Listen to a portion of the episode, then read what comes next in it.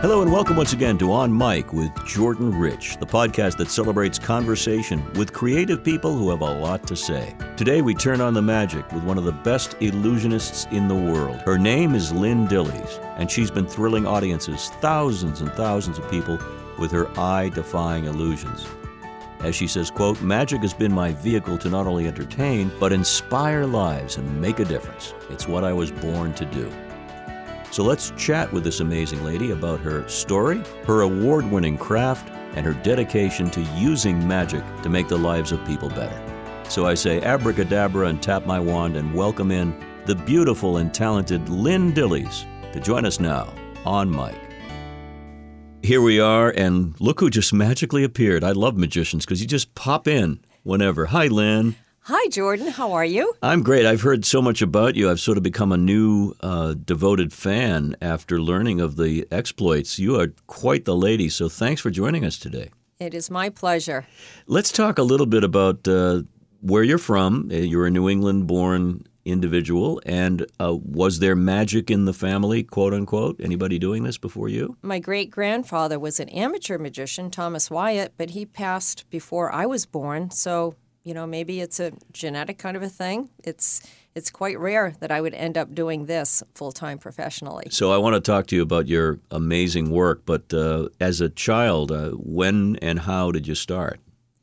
I was extremely shy as a young girl. You know, I'd I'd be the kind of kid who would hide behind my parents when introduced to somebody new, and um, didn't do well, uh, you know, just making friends and bullied and, and all of those things, right? Didn't have a good school experience. But then all of a sudden, when I was 12 years old, there was this terrific TV show called The Magician, starring the late Bill Bixby, who played the part of a magician. I remember it well. Fighting crime with his magic. And it was so intriguing, I had my dad bring me to a local magic shop in New Bedford, Massachusetts and uh, he bought me some of these small tricks and i brought them home and was very very diligent in practicing and wanted to make sure these tricks were perfect before i showed them to anybody so i brought them to school and i was doing these tricks for my classmates in, in the uh, classroom lunchroom school bus etc mm. and all of a sudden my shyness started to disappear. Well, particularly magic if you do it well because everyone is so enthralled and you you capture them and you got them if you're doing it right as you do. That's so cool. And being a, a young lady, um, and even now we'll talk about what it's like to be a woman in a magician's world. What was that like? Did people say, "Wait a minute, you're not a magician, you're a girl"? Did you, know, you, get any of that? I didn't get a whole lot of resistance. And to be perfectly honest, I was so laser focused on my craft and just developing my skills that, that, that I lost sight of how unique it was to be pursuing a career in a male dominated profession. It wasn't until I was probably in my early 20s that I realized um, that this was something really, really special that I was doing, uh, trying to, you know, overcome a lot of the adversity out there that, that some of the other performers were encountering. So um, I had a lot of support from my peers. It wasn't until, though, Jordan, I have to say, um, when I was turned down for a uh, TV commercial, being a female magician that that's when it really hit me. I uh, said, "Wow, okay." Yeah, there is, is, that glass ceiling yeah. in any profession that has to be broken through. But um, you've been talking about being shy as a youngster. Um, I, magic requires, in in my estimation, um, wonderful ability to communicate and use patter and personality. So, was that something that you picked up from from anyone in particular? Did you have mentors in that area, or was it just something that naturally occurred when you got to know your craft?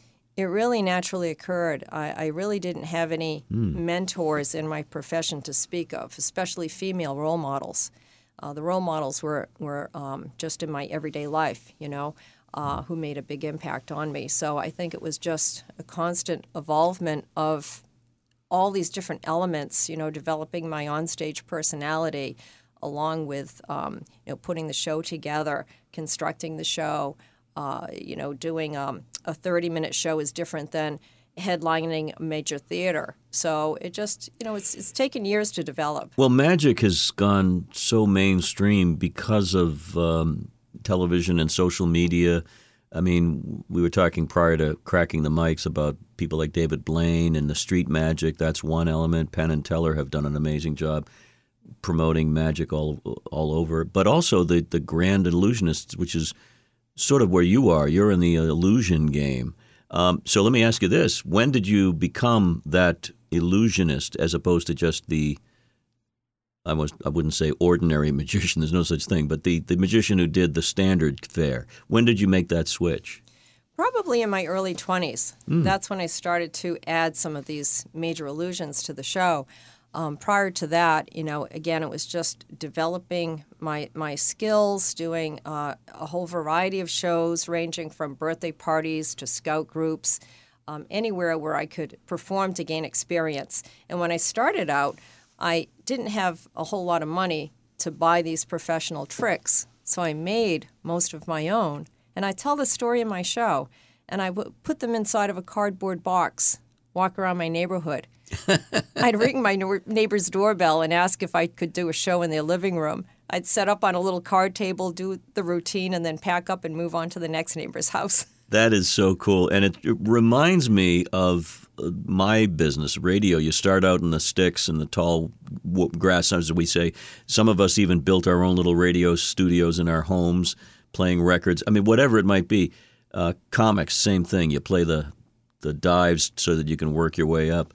Were there uh, rough moments when you were starting out because you weren't in the upper echelon where you are now? I mean, did you have to deal with angry crowds or hecklers and things like that? Not really hecklers, but just extremely difficult setups. You know, maybe uh. two flights of stairs to carry up the props, and and uh, my mom used to bring me to my performances via the station wagon because I couldn't even drive yet. Oh my gosh. You know, and she'd help me lug in the cardboard boxes of the tricks and I had no clue what I was doing, but I thought, well, I guess the logical thing is to line up the tricks on these long tables backstage, you know, and my mom would be back there and she'd hand me the next trick as I came off stage, and I'd say, "Oh, did you hear the applause? They really like that one."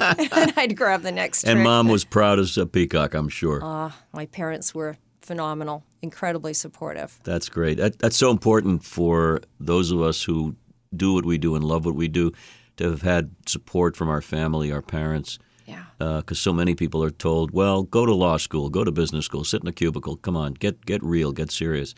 So the magic has blossomed into a full blown stage show with illusions galore. I, I read where you're very uh, adept with elephants for some reason. Elephants and you go back a long way, do they? Yes, we do. It was always a dream of mine to work with an elephant. I just adore them. And back in 2000, the Buttonwood Park Zoo in New Bedford was reopening. And I approached the mayor, Mayor Fred Kalisz, about the um, possibility of producing an elephant for the grand opening. And he said, that would be spectacular. Let's do it, you know? So um, we, you know, came up with this whole concept of, of when we would, you know, promote this and do it and so forth. And uh, I came up with the illusion to do, but it really bothered me that there were two elephants residing at the zoo, Emily and Ruth, and that I'd only be producing one elephant. So in the middle of this whole endeavor, uh, which took months and months to plan, I had a brainstorm of how I could make the second elephant appear. So, what happened was it was a beautiful summer evening. The audience was there, there were hundreds of people. They had no clue what was going to happen. As a matter of fact, they went on a private tour of the zoo. And then they were escorted into this open field, and they were all standing around the stockade fence. And the mayor introduced me. The illusion started to happen. And if you can envision this huge um, elaborate setup of, of truss, okay? Mm-hmm. And within the truss was this rectangular framework uh, that had four sides of canvas on each side. And it was up above uh, maybe 20 feet in the air. So I unrolled each canvas. It came rolling down to the ground, creating um, a rectangular canvas box. And on my command, the whole thing just lowered to the ground, mm. revealing the first elephant. And that was the biggest aha moment of my entire career. It was when the audience was screaming and some people were crying because it was so beautiful. Mm-hmm. But we weren't done yet because the first elephant, Emily, walked away, and then I had them raise the canvas box again. and then it lowered immediately, and boom, there was the second elephant. Ruth. Ruth, showed up. Ruth showed up, and people went crazy. They're still talking about that. It, it's so interesting. You said all the work that was involved, and I think that's what I, I don't want you to give away any secrets, or you'd have to make me disappear from this interview. The engineering, the science, the meticulous planning to be the professional illusionist, not just the time and effort, it's the money. It, this is an investment on your part. Oh, absolutely. Yes, yes. Um, but it really did take months of, of training the animals, Mm-hmm. uh, working on the engineering, uh, you know, everything involved, the, the pulleys. And my dad and I were out in the backwoods, um, you know, working on all these different little things that we could come up with a, as a way to, you know, facilitate this illusion. Uh, working with the animals, that, that was an amazing experience. Uh, for one thing, their their positive reinforcement was red seedless grapes. They love grapes, so we went through hundreds of pounds of grapes. That's so cool. Um, yeah, and then we had to um, construct kind of a prototype of the illusion in the elephant's barn. And so the trainers would have to work with the animals every single day to get them used to everything. Uh, the music that we used was put on a loop and played for the elephants every day. We also Mm. had other noises, um, you know, the crowds cheering, um, even fireworks going off, so we could desensitize them Th- as well. This is a variable, right? Because you're dealing with a, a creature, a human, uh, not human. I almost said human. You're dealing with a living being creature, and anything can happen, even with all the training. Right, exactly. That was the X factor. We never really knew, you know, as prepared as we could be. Um, and then eight years later, I came up with a way to make an elephant and a donkey appear. How politically adept you are. That was for my public service campaign called Your Vote is Magic. Well, let's talk about that right now. I was going to ask it later, but perfect timing. Using your craft and your performance skills to do more than just entertain, to help people. What is the Your Vote is Magic campaign all about? So back in 08, um, it was going to be quite an election between uh, Senator Barack Obama and Senator John McCain. And I kept thinking back um, to my dad, who loved politics, and I had lost my father a few years earlier to cancer. And I knew he would have been so excited about that election coming up. Uh, he ran a lot of political campaigns and taught me about the importance of voting, how important every single person's vote is. So I came up with this premise of this magnificent illusion that I could do that would basically deliver a visual message about the importance of voting with the magic. So I thought, wow, this could be something so powerful. The illusion would be part of um, this whole public service campaign, and I'll call it Your Vote is Magic, because I think that's what my dad really, really believed that every person's vote really is magic. So the idea was I had a voter rally at the um, at the zoo, and uh, the finale to it was this illusion where I produced the two live mascots out of thin air. And the message to the audience as the animals appeared was that you don't have to be a magician to create change. No matter who you choose, your vote is magic. And boom, the animals appeared. And that has resonated with people a lot since. You even have a DVD that I see on the table here. Yes, I wrote a book about the whole experience and also incorporating an overview on voting history. And then that expanded to a uh, live program that I had been doing for high schools and colleges. It was an hour long um, presentation of the magic in a PowerPoint, just underscoring all these bullet points to the audience um, for kids, you know, just how important their vote is, what it took for us to have this precious right to vote um, Every Vote Matters, the women's suffrage movement, on and on. And then the magic had this visual presence throughout the program. I'm so sure it, the it really, kids loved it. It really kept them on the edge of their seat, right. you know. So it was really powerful. So I had to kind of put that on hold, of course, during the pandemic, and then I produced the video of that program. There's another uh, program called Magic at the at the Symphony. I wanted to ask you about that. What what is that all about?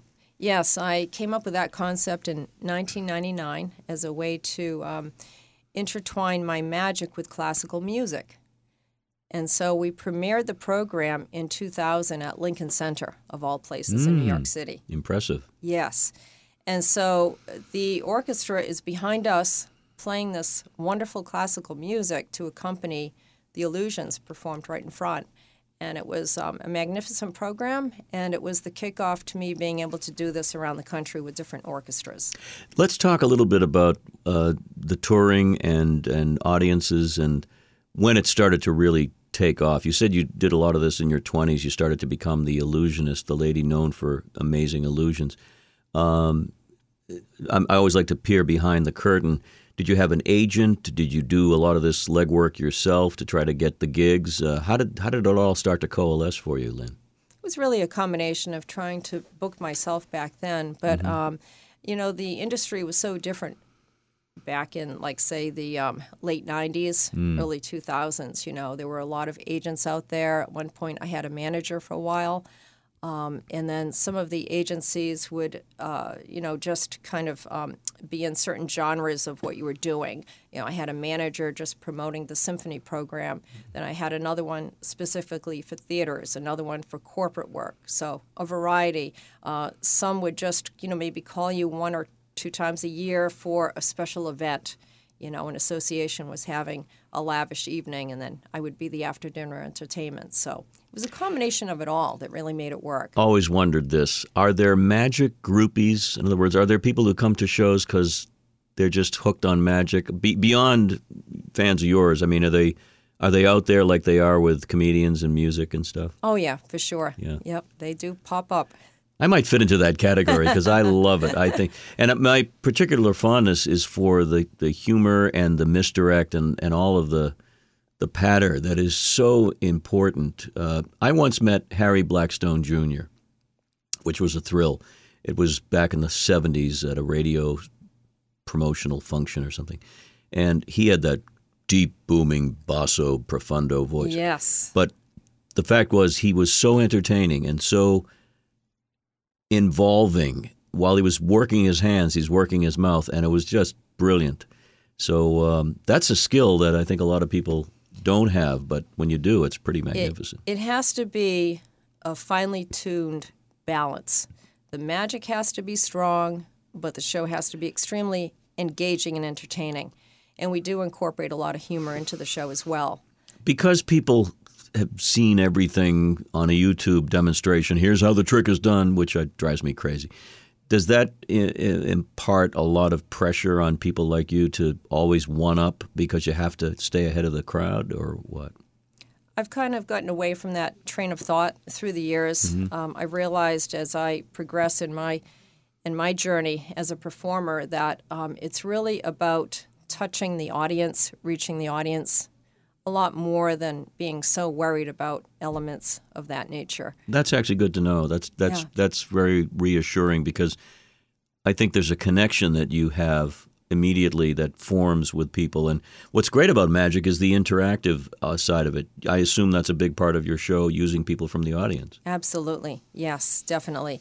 And and right from the get go, I try to break down all those barriers between myself and the audience you know, and just invite them into the whole experience, and um, just again try to try to create this this positive experience for everybody. You know, whether it's the parents, the grandparents, the kids. I recently did a performance that just reconfirmed why I am doing what I'm doing. Because during one of my meet and greets at a theater, this grandfather came up to me and he just held on to his my hand and he had tears in his eyes. And he said, Thank you so much for this experience. He brought his granddaughter. He said, She will never forget this, what we shared together. That makes it, was, it all worthwhile, doesn't it? So beautiful. Oh, I love that story. Yeah. And I, I do believe that it's one of the few art forms where it's multi generational on the spot. I mean, I've been to shows with uh, you know the famous and the less famous, and it's almost universally a mixed crowd of people because it's universally human. It is. That's what I love so much about it. Do you ever do uh, close up and card work and things like that, or do you know? Do you need to do everything, or can you specialize as some people do? I dabble in it. Mm-hmm. Um, uh, that is not my area of expertise, but I, I can do it. But I I don't um, you know get into uh, performing close up professionally. For venues and so forth. There are people like Ricky, late Ricky Jay, who I'm sure you're familiar with, the Oh, yes. actor who was a card, just brilliant with cards, and uh, they're in a in a platform all their own. And then there are others uh, like um, Copperfield, I guess, who's spending millions on his illusions because he's making millions with his selling crowds. But uh, let's talk a little bit about how you plan a show. I mean, do you do you have a stock show that you work with for six or eight months, or are you constantly fidgeting and changing things and moving things around in the act? I'm very selective these days about what I add into the show because the um, the theater show that we do, which is about 90 minutes long and extremely fast moving, uh, it's really really well balanced. You know, I um, don't focus on on any one particular um, illusion. Let's just say, for instance, there's only so many things you can do in magic. You can make people disappear, appear, um, you know, just um, you know, change one object into another object, um, defy gravity. So I, you know, don't do too many tricks where I'm, I'm doing levitations or making somebody disappear. It's a it's a well-rounded combination. So I'm really really picky these days about what I add into the show. I've been working on something for the past um, four or five months that I finally added to the show, which is which is really cool. Um, it involves a puzzle and it pertains to life and it's very relatable for people and that's been going over really well but when i plan out a show jordan i um, you know i just kind of think in terms of number one the venue you know what we could fit into the venue uh, whether people are expecting you know a fast-paced 30-minute show or you know the full production and then we take it from there You won a very prestigious award. Uh, it's called the Academy Award of Magic through the Society of American Magicians. And when you're feted by people such as some of the names we've mentioned, Penn and Teller and and the Blackstone, when you're in that same family, is that when Lynn says to herself, when she sits down to relax after a long, hard show, feels good to be in this crowd? It sure does. Yeah. It sure does. I was extremely honored and humbled. Yeah, when when you're accepted and and praised by peers, there's something special about that. It sure is. It's very validating. And uh, the one thing about that particular award, um, basically, it's because you have contributed something to your craft, and that's why you receive it.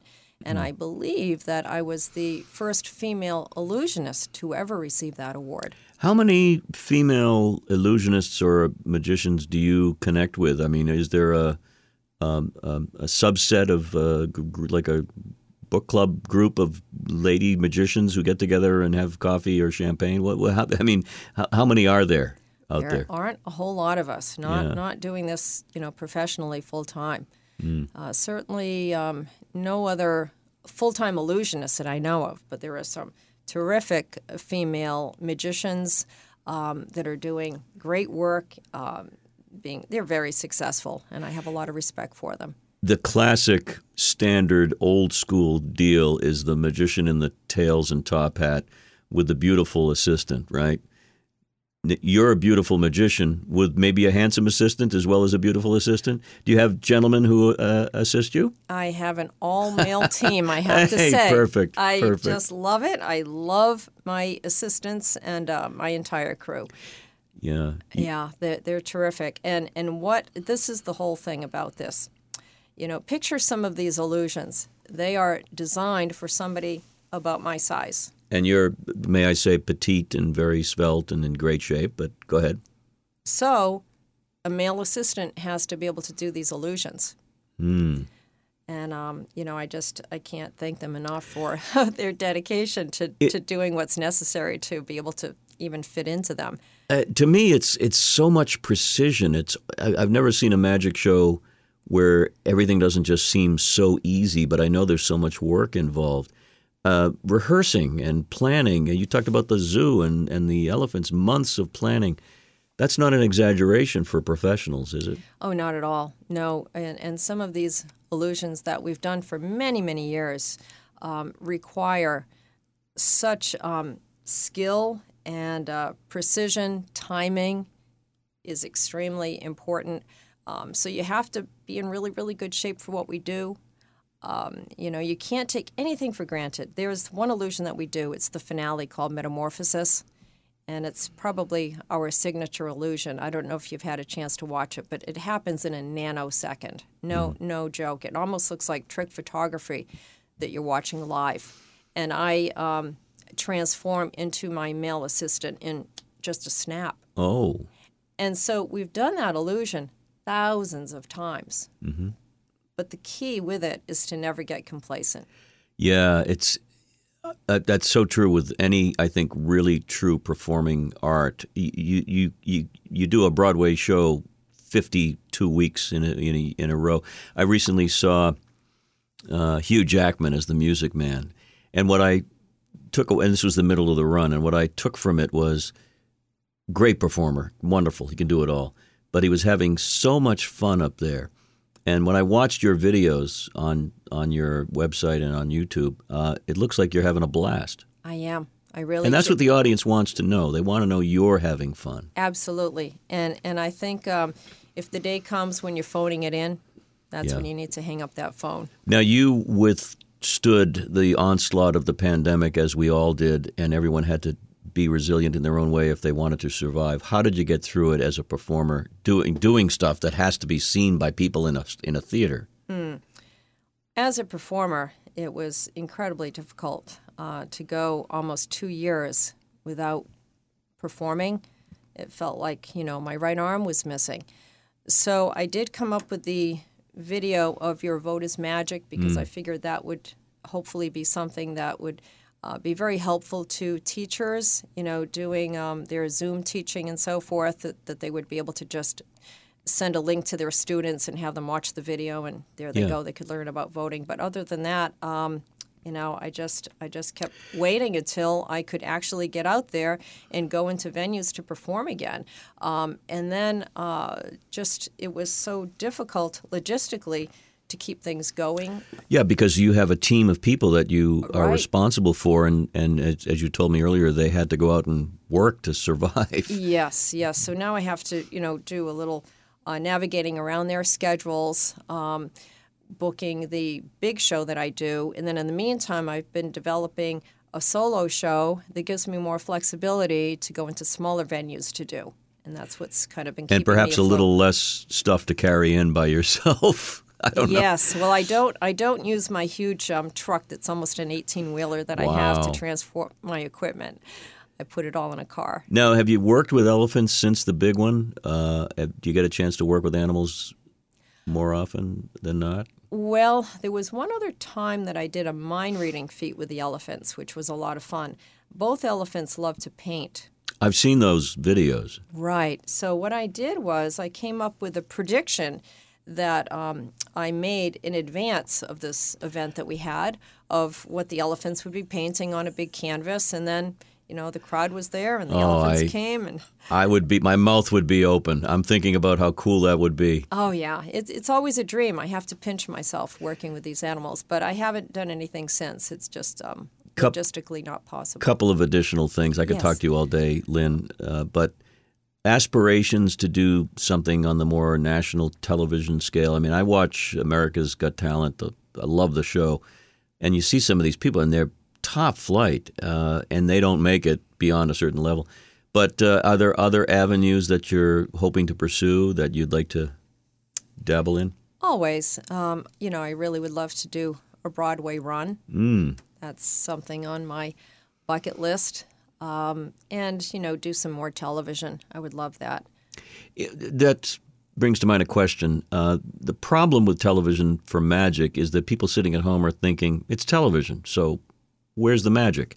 Now, I, I say that being a big fan of Penn and Teller and so many of these uh, street guys I see on TV, and it, it blows me away. But is that an issue? Because when I see somebody like you live, I'm really, wow, there's no camera tricks. I'm looking at it. Right, right. Oh, yeah, it definitely has its challenges.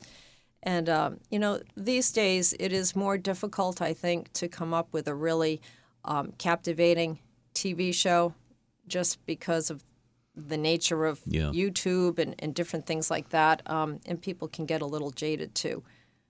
Why do we need magic? We, the public, why do we need and I know the answer to this, but why do we need people, uh, sweet, beautiful, talented people like you? What does it do I for us? I think that people need an escape.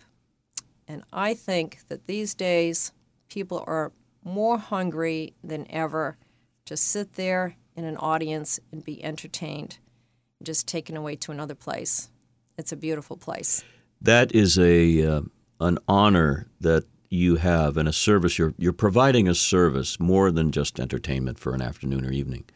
Um, and I say that to uh, people in the industry I'm in. You're you're honored to give be given this role. It's a very prestigious role to have, and I can tell just having met you and talked with you that you believe that firmly. Oh yeah, I am so blessed and honored to be doing what I'm doing, to be able to make a difference in people's lives and make a positive impact out there with my magic. I, I believe it's a gift. Well, I, I, I know it's a gift because I can't figure it out, and I don't want to figure it out. I want to be amazed. That's the that's the point. I'm a great audience, so when I come to see you, call on me. I'll do whatever you want. I'll disappear. I'll reappear. By the way, uh, let's give a shout out to the website Magic of Lyn, L Y N one N. One N. Yes. That's a that's good. Your parents were smart. They knew that uh, you would stand out as a you know, uh, as a different kind of Lyn. But if you look at it funny, Jordan, it looks like Magic O Flynn. but it's true. Magic of Lyn. Magic of Lyn, L-Y-N dot com. And there are all kinds of things on the site. I've testimonials and video clips, and of course, more about your nonprofit uh, public service campaigns. And needless to say, hey, if there's a gig out there and they want a great magician, a great illusionist, you're the lady. Thank you so much. So nice to meet you. Same here, Jordan. Thank you. Once again, go to magicoflyn.com, and Lyn is spelled with one N. Magicoflyn, L-Y-N dot com. She is amazing. Thanks to so many of you from so many countries around the world for listening, for downloading, subscribing, and those ratings and reviews really mean a lot. Also, thanks to Dan Tebow of Fast Twitch Media for his excellent work in publishing this and many other podcasts, Chart Productions, where we produce the show, and to find out more about me and all the things going on in my life, including my book, On Air My 50 Year Love Affair with Radio, simply visit my website, aptly named jordanrich.com. Hey guys, till next time, as always, be well so you can do good. Take care.